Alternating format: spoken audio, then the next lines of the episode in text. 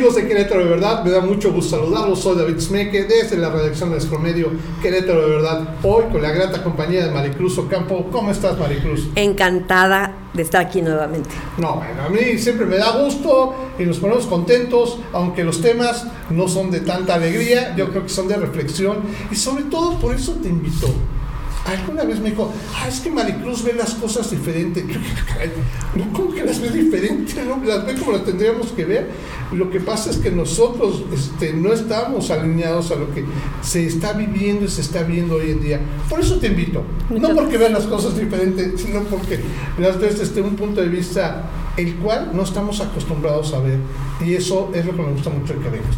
Muchas gracias. No, muchas gracias a ti, Maricruz. Maricruz, quiero platicar contigo de un tema. Hace poquito vi una, publicación eh, tuya, la cual me, impactó, me gustó. Eh, siempre sé que las críticas que tú haces sí son para construir. Mucha gente, eh, incluso algunos medios hacen críticas para destruir. Pero tu crítica sí es de construcción, sí es de reflexionemos con respecto a este tema. Y el tema que, yo quiero platicarte es acerca del Instituto de la Mujer, de aquí municipal, Municipal de la Mujer. Me llamó mucho la atención eh, tres señalamientos que hiciste que son los temas que yo quiero que, que platiquemos en este momento. Uno, con respecto a la capacidad que tendría que tener la líder de, de, este encargo, que yo creo que es interesante reflexionarlo, porque representa de alguna forma a todas las mujeres del municipio. Es un municipio muy grande, muy grande. Eh, por otro lado, el presupuesto que tiene, a mí me impresionó el presupuesto que tiene, es un presupuesto muy grande, ¿no? Y las decisiones que está tomando con ese presupuesto, yo no lo sé. Eh, la verdad es que por eso quiero comentarlo contigo. No sé si sean las mejores o las peores, pero creo que es algo que hay que, que, hay que reflexionar. Y, este, y esos son los temas que yo quisiera platicar primero contigo, que tú me platicaras cuál es tu punto de vista y que de alguna forma qué fue lo que fuiste comentando en este escrito. Bueno, esta es una columna que publiqué en el periódico Universal en miércoles con respecto al Instituto Municipal de las Mujeres de Querétaro. Y me surge la idea después de escuchar que la alcaldesa de un pueblo en España que se llama Aranda de Duero, felicita al municipio de Querétaro por sus programas para las mujeres. Ahora en este evento ¿no? de la tercera reunión de Ciudades Michelin.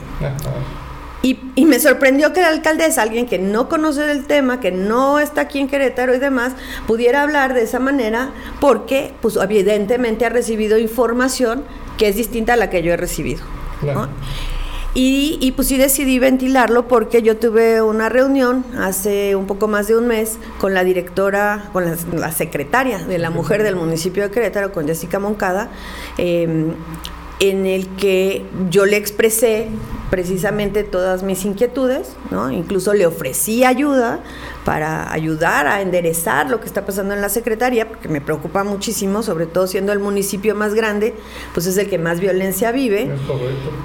Y pues nada, me un poco la sorpresa que no solamente no se están haciendo nada para corregir la situación, sino que se perpetúan estas, estas este, programas escritos sobre las rodillas, porque literalmente son improvisados, ahorita te voy a dar un ejemplo de por qué lo digo, eh, y que además no logramos hacer o generar conciencia en el presidente municipal de Querétaro, Luis Bernardo Nava, sobre la necesidad de que quien esté al frente del tema de la igualdad sustantiva, transversalización de la perspectiva de género y erradicación de la violencia en este municipio sea una persona con conocimiento, con experiencia, con reconocimiento social, pero sobre todo con la capacidad para generar los programas y políticas públicas que se requieren.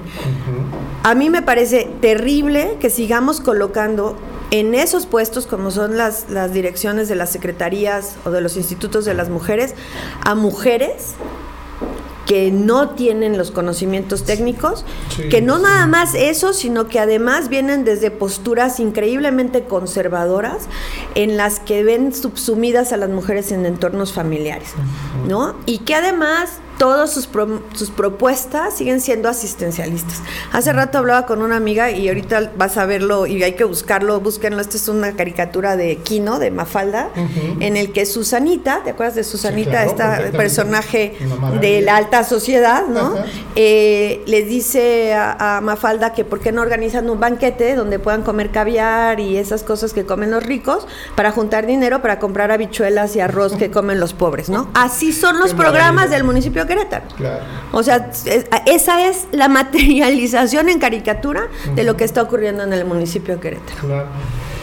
Y aquí por eso te pregunto, yo creo que cuando no tienes una, una capacidad para determinar cómo llevar los programas, también el ejercer el presupuesto seguramente no será más correcto. Gracias. Porque si ves nada más desde un punto de vista de la mujer, que eso es lo que luego me, pregunta, me, preocupa, ¿no? Yo las mujeres las veo siempre tan diversas. Somos plurales. Sí, con tanta pluralidad, que si no ves a las mujeres con ese sentido, pues a final de cuentas empiezas a hacer solamente programas para unos cuantos. Sí, desafortunadamente algo que vemos con estos programas asistencialistas es que se enfocan en un cierto grupo de mujeres, en, el, grupo de mujeres que cumplen con los estándares que se les exigen. Estar en una situación de familia o, haber, o sea, estar en una situación pues precaria, ¿no? Este, Buscan a estas, y, voy a decir una palabra que me choca usar, pero la voy a decir así, mamás luchonas, ¿no? Para apoyarlas y les dan microcréditos de 15 mil pesos para que hagan paletas en el congelador de su casa. Eh, y además, a través de discursos vacíos como empoderamiento, les damos herramientas para la vida. A ver, o sea, cuando los programas públicos no tienen objetivos, metas, indicadores de cumplimiento y demás, son meras ocurrencias. Meras ocurrencias. Y en el caso del municipio de Querétaro tenemos varios programas así, dos principalmente. Uno que se llama Con ellas hacemos la diferencia, que en mi opinión debería llamarse Con ellas, no, o sea, con ellas hacemos campaña política. así debería llamarse, porque yo no veo, no logran con lo que se hace cambiar la condición y posición de las mujeres en el municipio, ni en la sociedad, ni ante, ni ante, ni ante el Estado, ¿no? Y el otro es una universidad de la mujer que fue también una promesa de campaña, ¿no? En el que sin pies ni cabeza se les está ofreciendo a las mujeres este, en una universidad privada, además sin licitación. Eh, carreras eh, al aire, ¿no? De dos años, eh, para que pues terminen de estudiar, ¿no? La licenciatura, sin tener, por ejemplo, perspectiva de género, sin considerar a qué se van a enfrentar estas mujeres cuando salgan al mercado laboral, ¿no? Y demás. Entonces, pues yo estoy muy preocupada y eh, veo que es un gasto de recursos, 41 millones de pesos tiene la Secretaría, eh, para utilizarlos realmente como un, propuestas de campaña. Oye, yo vi una, no sé si es propuesto, ya lo están haciendo, y me fui de espaldas cuando lo leí, eh, las clases de natación ah. de Nelson Vargas. Así es. Y yo dije, caray, ¿por qué no hay, este, no hay albercas públicas? ¿O por qué tienen que pagarle a un privado para dar clases de natación a las Son, hay, Hay tres albercas públicas en muy buen estado del municipio del municipio de Querétaro, porque además tenemos de la, de la UAC y luego además tenemos estatales. Ok.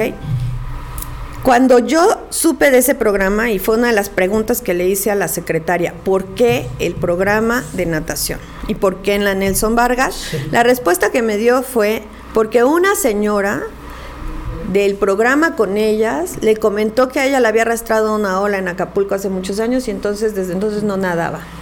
Y luego otra dijo, ah, yo también, este, me pasó de chiquita, me caí a la alberca y entonces me dio miedo y entonces yo también quiero aprender a nadar y se le ocurrió ahí de la nada, ¿no? Cuando es una ocurrencia y por eso te digo es una es una ocurrencia.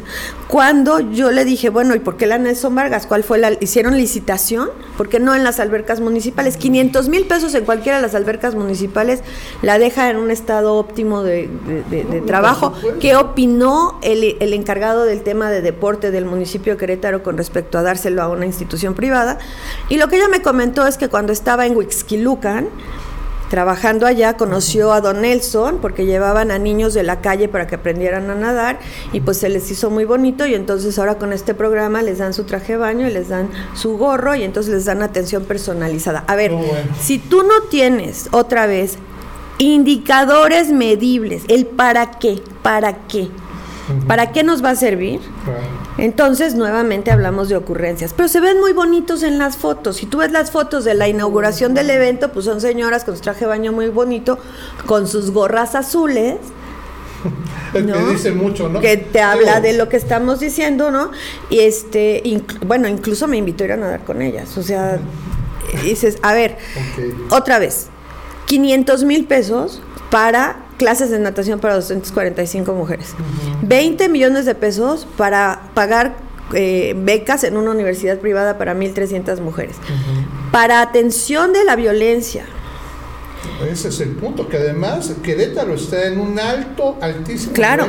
de violencia dolosa. Totalmente, pero para atención de la violencia, acompañamiento a víctimas, teorías jurídicas, transversalización de perspectiva de género, promoción de los derechos humanos de las mujeres y demás, solamente se destinó un millón de pesos para el pago de honorarios de las personas responsables. Entonces, a ver, mi pregunta es, ¿a qué estamos jugando? ¿A qué estamos jugando? O sea, nos están utilizando porque salimos bien en la foto para la posible, el posible futuro del, del presidente municipal. Vamos a decir, sin conceder, que está bien, Nada más vamos a hacerlo correctamente. Vamos, a, o sea, pon a una persona ahí que no haga daño. Porque, ¿por qué digo que hace daño una persona sin capacidad técnica, sin conocimiento de las obligaciones internacionales que el Estado mexicano ha adquirido cuando están al frente de secretarías de las mujeres, de Instituto de las Mujeres, del INMujeres Nacional? Porque, primero que nada, no conocen y no entienden la violencia. Haber vivido violencia no te hace experta en violencia. Empecemos por ahí. Dos, no saben cuáles son los procedimientos para identificar correctamente a las víctimas, no conocen qué es la reparación integral del daño, no entienden ¿Cuáles serían los requisitos que se necesitan mínimos para darle un acompañamiento realmente efectivo a una mujer que vive violencia? Entonces, eso no lo, no lo conocen. Dos, no entienden el porqué de la transversalización de la perspectiva de género. ¿Por qué es importante que se transversalice y esa es responsabilidad de la Secretaría? Porque cuando tú transversalices, cuando tú aplicas la perspectiva de género como un método, una herramienta de análisis, te permite identificar el impacto diferenciado que tus políticas públicas va a tener en las mujeres, en los hombres, en las personas con discapacidad y demás, en niños y niñas. Y entonces puedes hacerlas de tal forma que realmente sean efectivas para generar un cambio. Cuando tú no aplicas perspectiva de género, revictimizas, perpetúas roles y estereotipos de género, porque además otra de las cosas es que este programa con, de con ellas, ¿no? También busca a las mujeres que están dentro de entornos de familia. ¿Qué pasa con todas las mujeres que no? ¿Por qué? Porque nos vuelven a subsumir en este ambiente familiar donde somos responsables del cuidado, donde somos responsables de la atención, atención de adultos mayores, ¿no? Y donde además siguen promoviendo el trabajo muy, muy, este, muy de rol de género, ¿no? Como hacer panadería y demás, este, pero además que nos mantiene en la economía informal. O sea, a final de cuentas, ni siquiera ayudan a que se vuelvan profesionistas Así que es. puedan generar activación económica. No, entonces me dicen, bueno, tenemos una universidad de la mujer, se van a volver profesionistas. A ver, una señora de 50 años que dejó de trabajar o dejó de estudiar hace 30 años, se mete a estudiar Derecho o se mete a estudiar Relaciones Internacionales, porque son las carreras que vienen en la lista, ¿no? ¿Cómo eso, o sea, cómo eso le va a garantizar un, un empleo con... Pero además, ese de la esa Universidad de la Mujer es una universidad privada. ¿Qué argumentos me dio para escogerla? Me dijo que los convenios no se tienen que licitar. Ah, caray. Y son 20 millones de pesos del No, convenio. no, bueno. ¿Ok?